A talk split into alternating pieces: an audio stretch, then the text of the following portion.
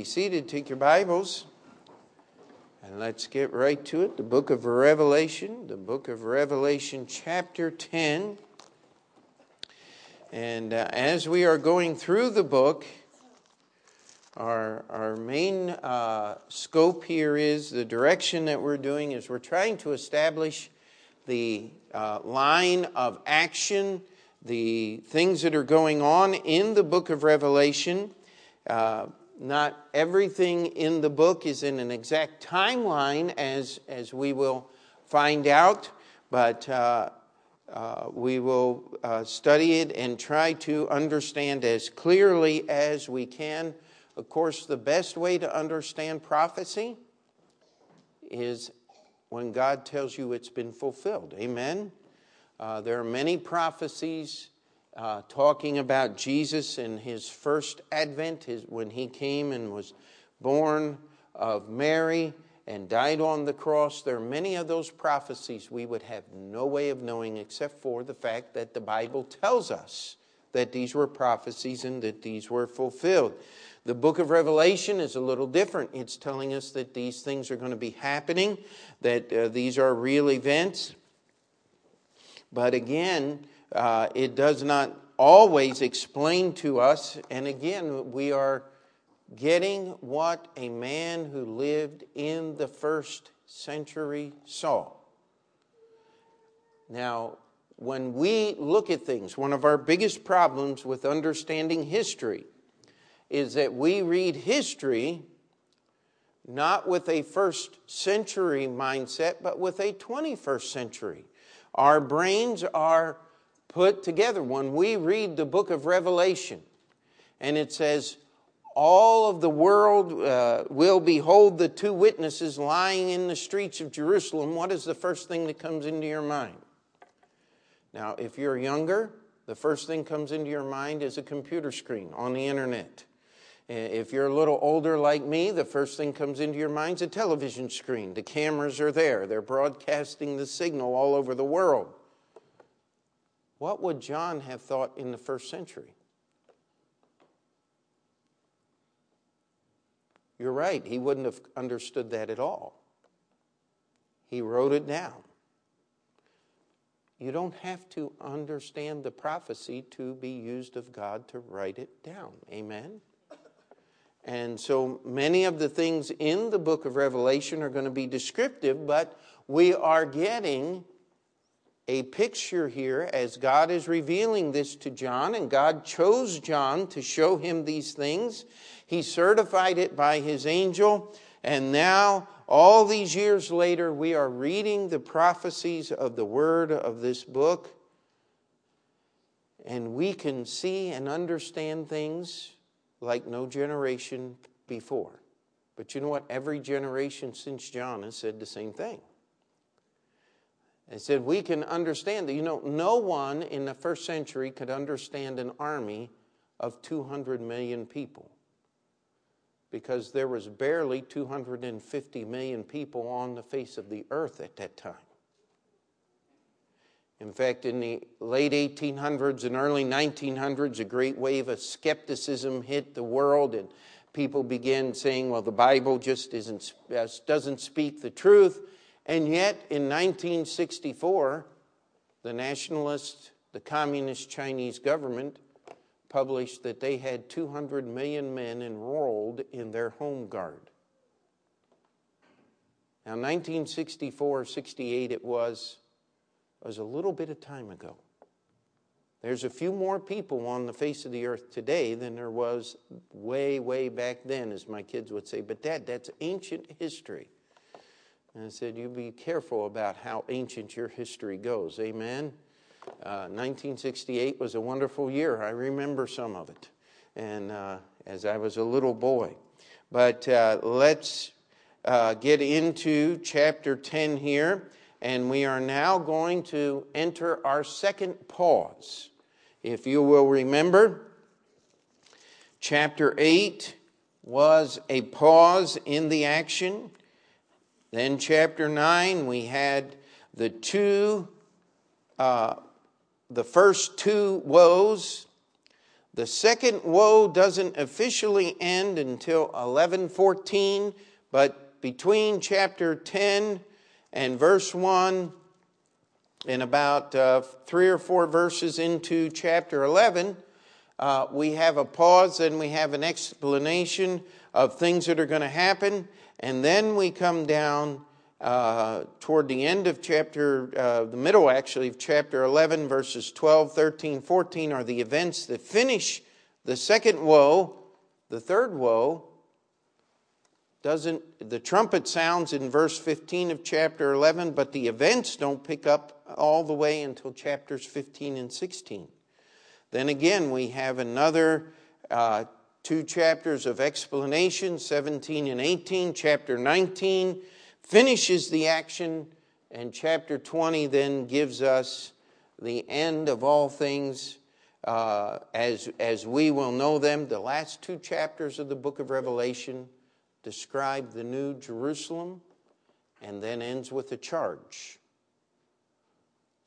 We are not to mess with the words of the book.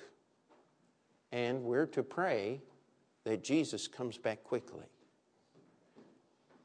Now, people say, but that was written almost 2,000 years ago. Yes, it was. But how many of you have ever heard the verse, a day with the Lord is as a thousand years, and a thousand years is as a day? So it hadn't been very long in God's time period, though it seems exceeding long in ours. And so, as we come into this pause, God is going to teach us some things, I believe, in chapter 10.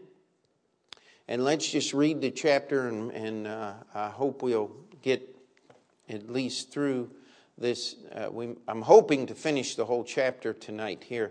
It says, And I saw another mighty angel come down from heaven, clothed with a cloud, and a rainbow was upon his head, and his face was as it were the sun, and his feet as pillars of fire. And he had in his hand a little book open.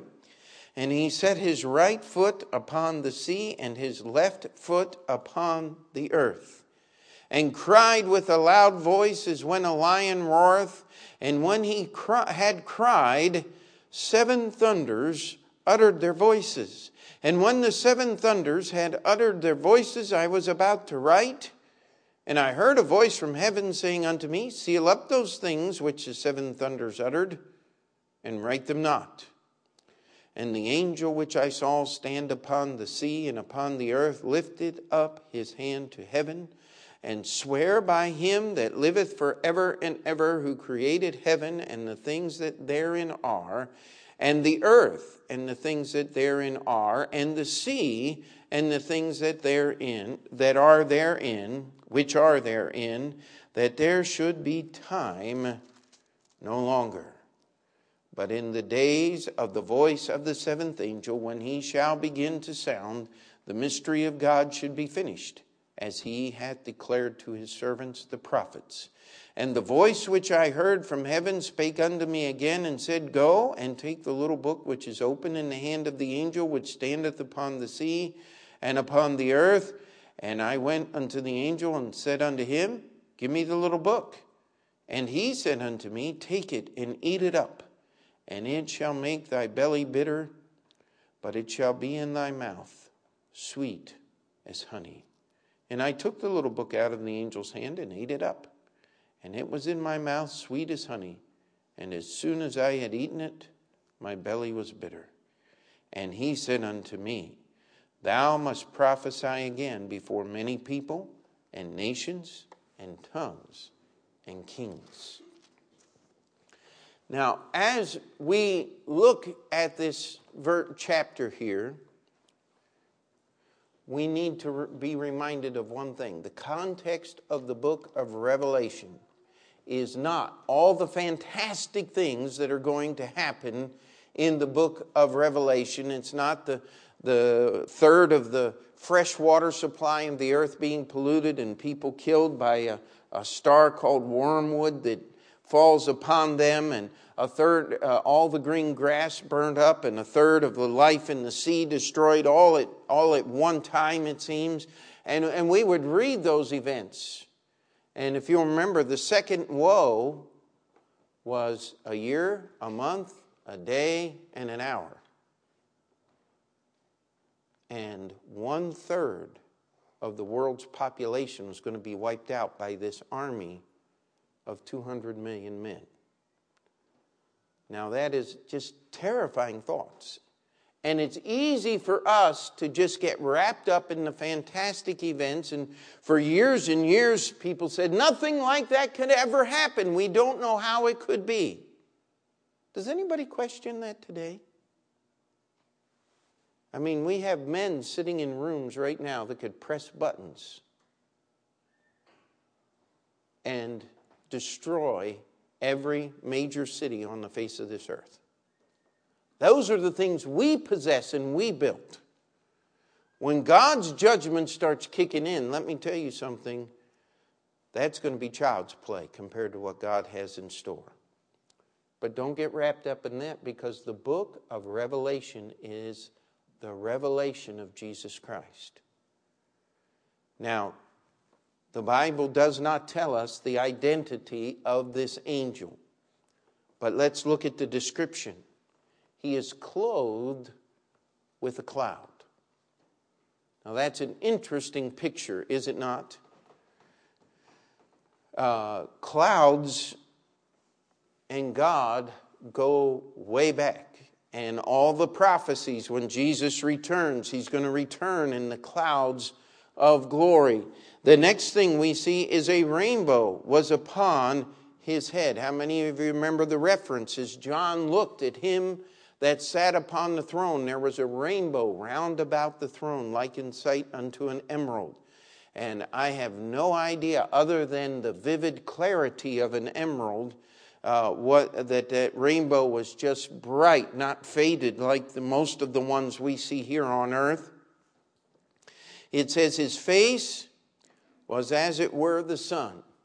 In Revelation chapter 1, some of the references are here. His hair was white like wool, and his eyes were as a flame of fire. If you remember the story of the Transfiguration, it says that Jesus was changed before his uh, before the disciples, and his countenance was made like unto the sun. His feet were as pillars of fire. In Revelation chapter 1, talking about the Lord, his feet were as brass that burned in a furnace. It was that glowing heat, uh, that brightness that metal takes just before it melts. That was the appearance and in his hand is a little book. Now, people have made a lot about this little book, the commentators and things. They say, well, it's a little book. It can't possibly be the same book that he took out of the hand of him that sat upon the throne. But let me ask you a question What has the book of Revelation been about since Revelation chapter 5? It's been about the book in the hand of him that sat upon the throne.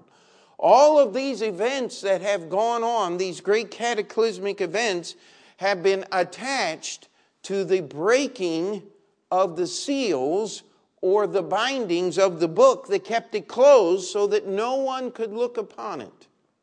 Now the book is open, and it is in the hand of this mighty angel.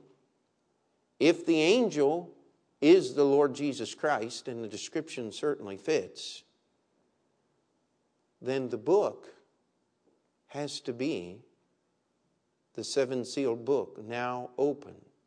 What was in the book? It's God's judgment.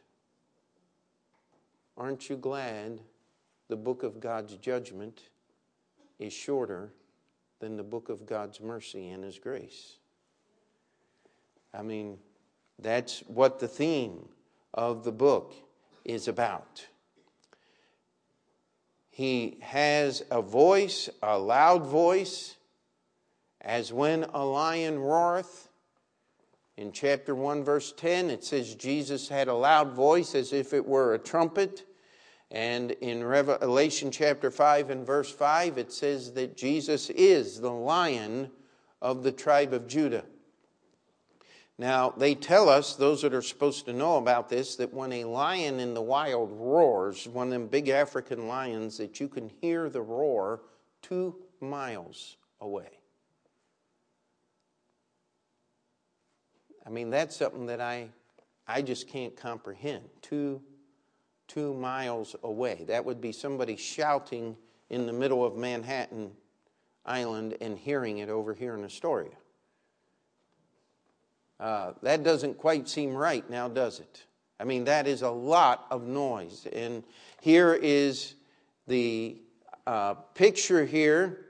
And as he is holding this little book open, he sets his right foot upon the sea and his left foot upon the earth. Now, it's interesting. If you tried that, your left foot would be in the sea and on the earth. Isn't that correct? But his foot is on the sea. Now, other than the Apostle Peter, there's only one other person that walked on water. Amen? And that is our Lord and Savior Jesus Christ. He stood on this, and by the way, when we get to the next pause, as we get chapter 13, we're going to find out in verse 1 that the beast or the Antichrist rises up out of the sea. His foot is upon the sea. The false prophet rises up out of the earth. His foot is upon the earth. This angel is proclaiming dominion over everything that makes up our world. And as he cries with this loud voice, seven thunders utter their voices. And of course, as we've been going through the book of Revelation, we get into chapter 4. If you'll remember, there were lightnings and thunderings proceeding out of the throne of God. And when the mighty angel in verse in chapter 8 cast the embers from off the altar of incense, there again there were lightnings and thunders and these thunders said something. They spoke. John understood what they spoke to the point that he was about to write down what the thunders had uttered, and God spoke to him out of heaven and said, Don't write it, seal it up. Now, if you're ever flipping through TBN or any of these uh, television guys or whatever, and they'll say, and that you hear someone start talking about what the thunders uttered, turn them off because there is absolutely no way anyone can know what these thunders said. If you find anybody trying to tell you that, mark them off because they are sealed. John heard them. He sealed it up. He didn't write it down. Therefore, we have no record. And by the way, there is no way to figure it out. Now, there's something that will just take a, a moment here and grab an application, there are some things that God just does not want you to know. And you know what happens? When God withholds some information from us, what do we try to do? We try to figure it out now, don't we? We expend great amounts of energy trying to figure out the things that God doesn't tell us while at the very same time, we are not doing the things that God has told us to do. Isn't that human nature? Uh, God does not always give us everything that we want to know. If He did, it would scare you to death. Amen? How many of you, if you would have known everything that would have happened to you since you became a Christian, aren't you glad that God just withheld some of that stuff? Remember, one preacher was preaching, or somebody was, he said, If I knew where I was going to die, he said, I just wouldn't go there. Doesn't work that way. God withholds stuff for, uh, from us from a for a purpose. Maybe that information would be the mystery that would unlock the door to us understanding all the things we don't understand about the book of Revelation. I kind of have a feeling that those voices explained an awful lot of things. And God says, Not going to let you know. Not until the time that it is there. And so he sold, sealed them up. God doesn't want us to have this information. And then we see this mighty angel doing something. He is standing upon the sea, upon the earth, and he lifts up his hand to heaven and he swears or gives an oath. Now look at this oath in verse 6. Number one, by him that liveth forever and ever. He is swearing by the eternity of God. He is swearing by the power of God that He is the creator of heaven and all the things that therein are, and the earth and all the things that therein are, and the sea and all the things which are therein. Then we come to this next phrase, which is one of great controversy that there should be time no longer. Now, many people, as they've gone through this passage in the past, they've said, Ah, there's the answer. There's not going to be any more time. God is going to remove the working of time. Well, there's only one problem. Uh, we just read about in chapter 9 that there's going to be a year, a month, a week, a day, and an hour. Well, if there's not going to be time anymore, Either that all has to be fulfilled, or uh, before, or nobody's going to know how it gets fulfilled. By the way, the tribulation period in itself is divided up into two periods of 1,260 days. If God were suspending days, then we would have other problems now, wouldn't we? And so many of the commentaries I read said that oh, this is just so poorly translated in the King James Bible. Well, wait a minute. We already understand that it's not talking about the erasure of time. And we look at verse 7, and you'll remember the Bible is its own commentary. The Bible explains to us the things that God wants us to say, understand. Look at verse 7 but in the days of the voice of the seventh angel, when he shall begin to sound, the mystery of God should be finished, as he hath declared to his servants, the prophets. It's amazing. They go into the Greek and they go into the corrupt manuscripts and they go into all of these reasons that it should be there is no more delay. But that there should be time no longer, does that not mean we're going to stop waiting. It's over. These things are going to happen immediately. That's simply what it means. And verse 7 confirms that. Don't change the words of your Bible. Get into the text and understand that the message is already there, as clear as a bell in your King James Bible because if you understand one passage of Scripture to contradict another, you're just simply wrong. And that's what we've been going through on Sunday nights is how to understand your Bible.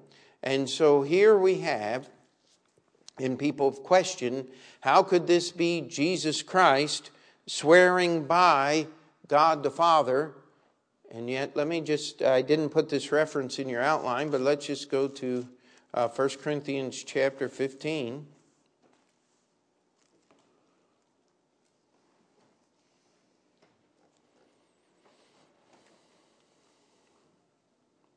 And we'll start reading in verse 23.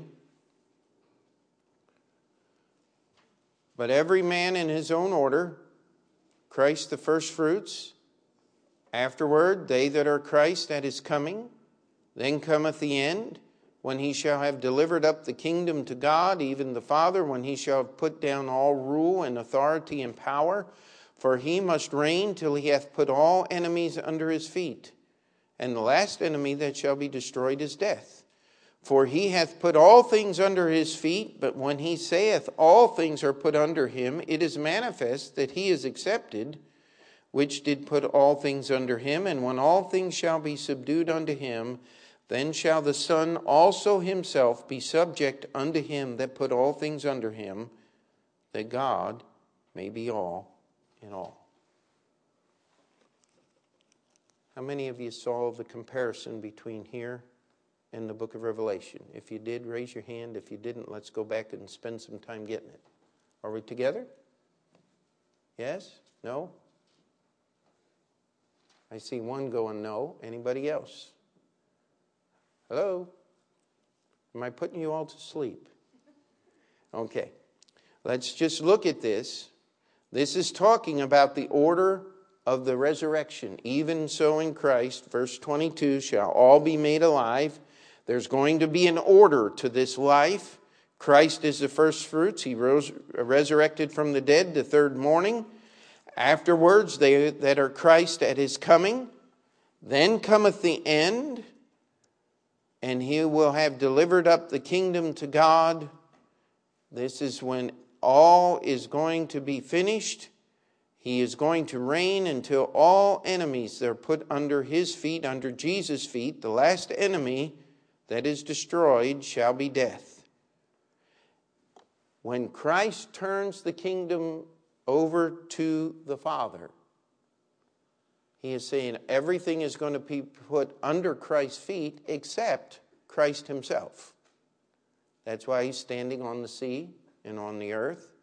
And he is swearing by the Father, by God, that time is going to be no longer. That when this seventh angel begins to sound, everything is going to be fulfilled. By the way, it says the angel is beginning to sound this judgment, as with the others, has a time period involved in it. It is not going to be just instantaneous in a moment, it is going to happen over a period of time. Uh, the first seals that were removed, uh, easily, very uh, months, maybe even uh, a period over a year. We're not 100% sure. But here's what's going to happen. Let's look there in verse 7. Number one, the mystery of God should be finished. You know what? Right now, we look at the book of Revelation, and how many times have we said, well, it could be this, but it could be that. But God will get it done, and it will look like John described it. How he gets it done, we just don't know. I mean, we've been over that several times, have we not? Well, when we get to this point, Nobody's going to be standing around saying, I wonder how God planned that to happen. We're going to know because we will see the fulfillment of these things. The mystery of God is going to be finished. Now, look at this mystery that is being spoken about here. As he had declared to his servants, the prophets. There are many prophecies in this book called the Bible. In fact, someone supposed to know said nearly one third of our Bible was prophetic or foretelling future events when it was printed, when it was put down in writing. All of those things are going to be fulfilled in their time during this time period called the tribulation. And many people have tried to make something out of the tribulation. Many of the saints that were suffering under the oppression of the Roman Empire and later under tyrants of various kind have all tried to say, well, the tribulation is happening now. Uh, let me tell you something. There's no time period in history that begins to compare to the events that are recorded here in the book of Revelation uh, the best we can understand, somewhere between two thirds and three quarters of the world's population is going to be erased in less than seven years. We have six plus billion people.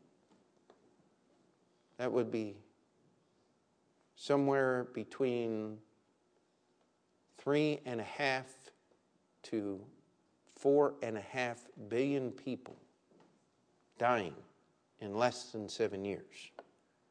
Let me tell you, that's a number that is impossible to comprehend in your mind. There are not enough graves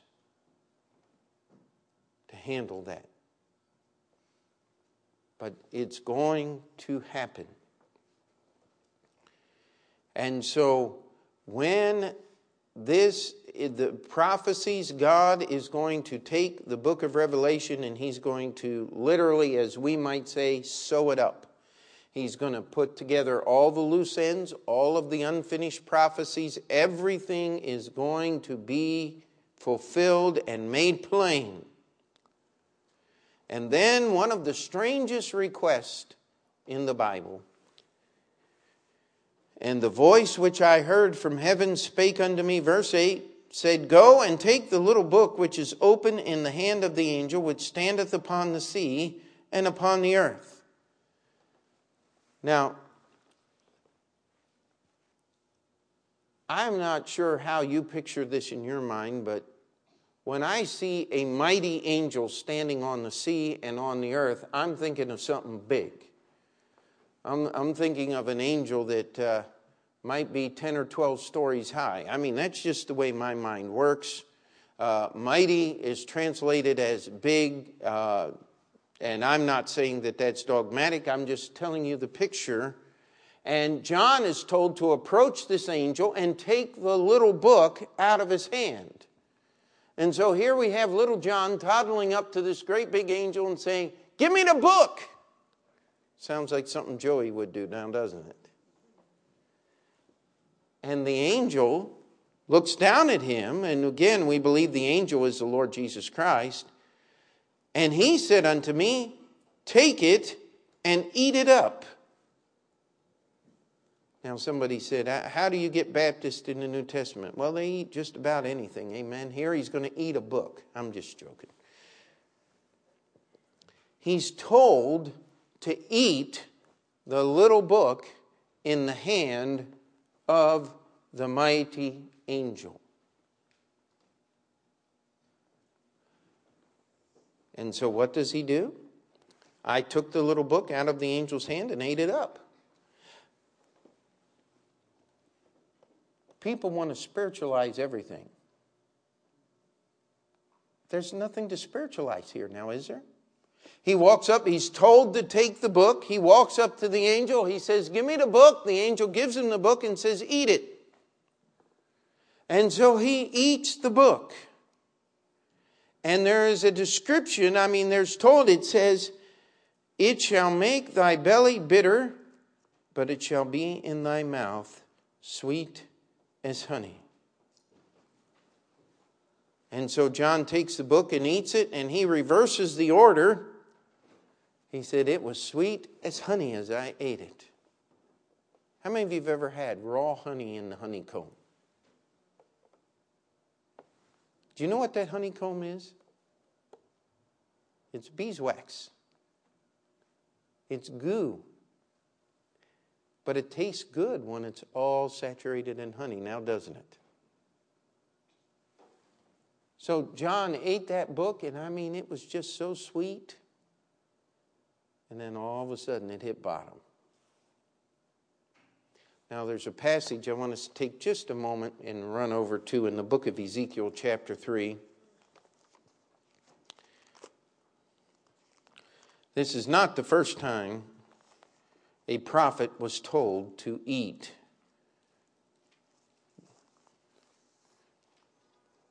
The Word of God. Chapter 3 of the book of Ezekiel.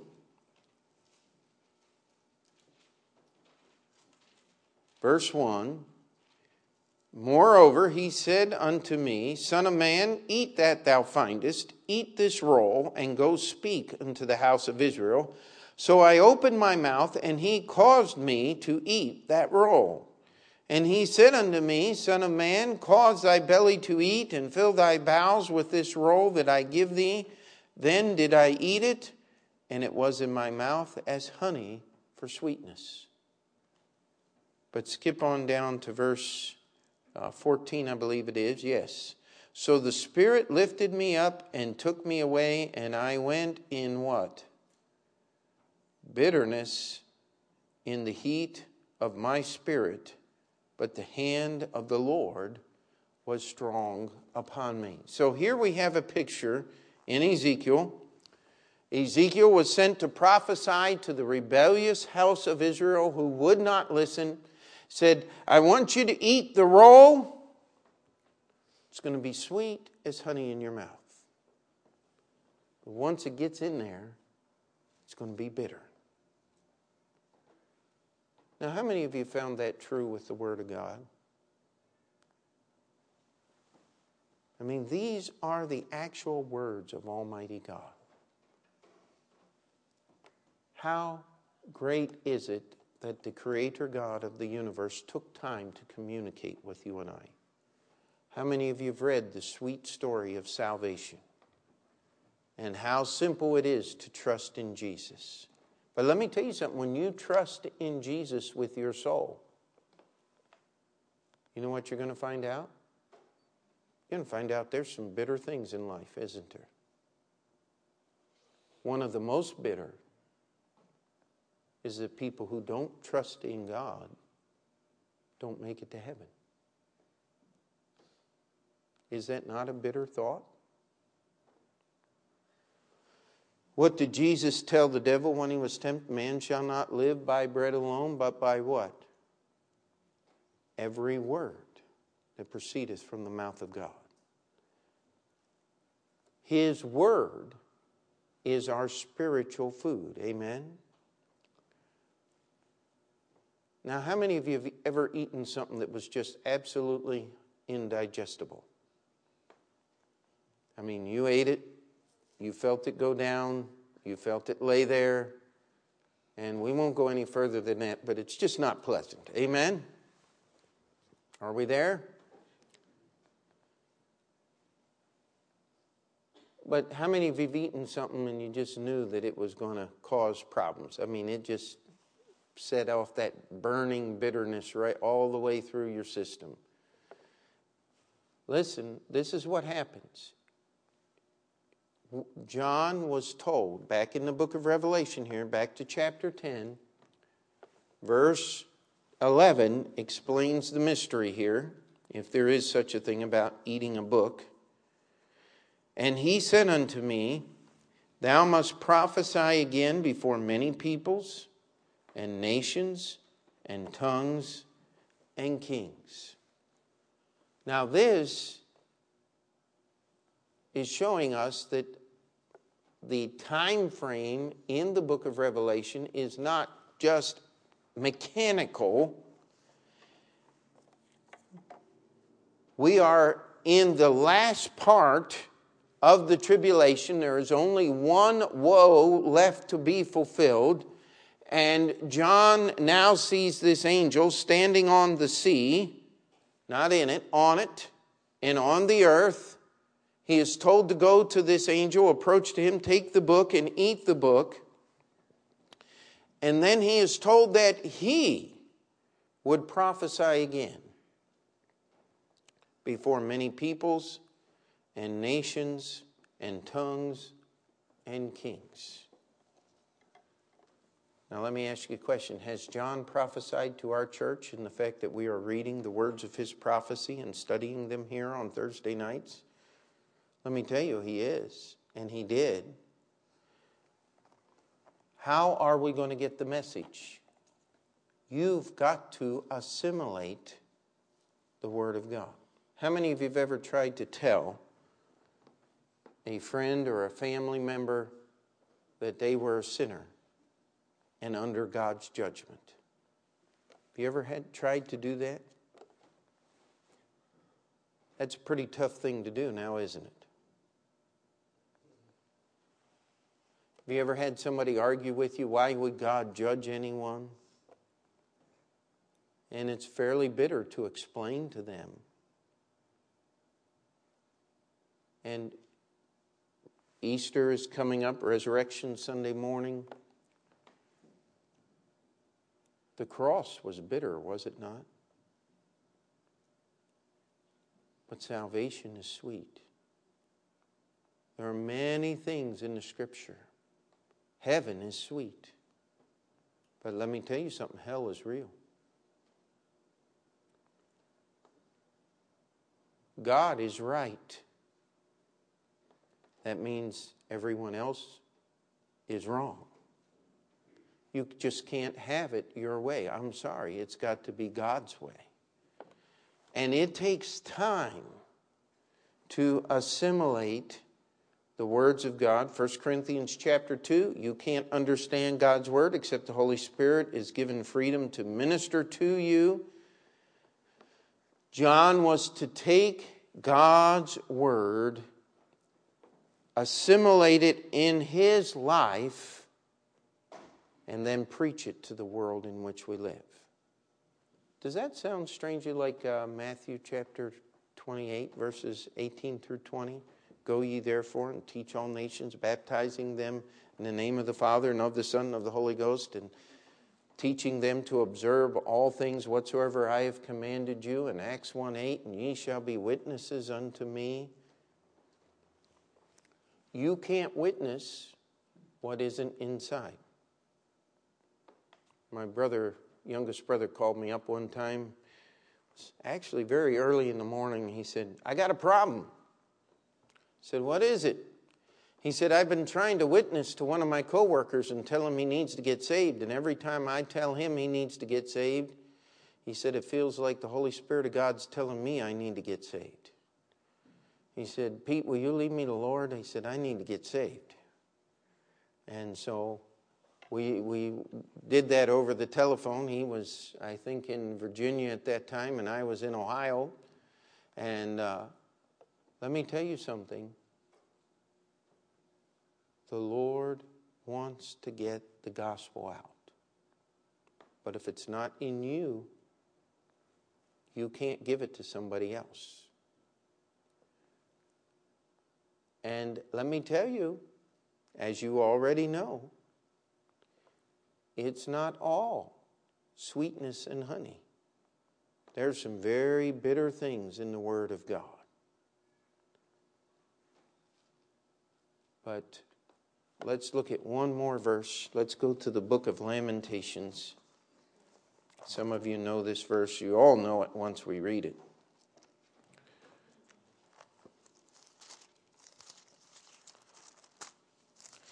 You got Jeremiah, Lamentations.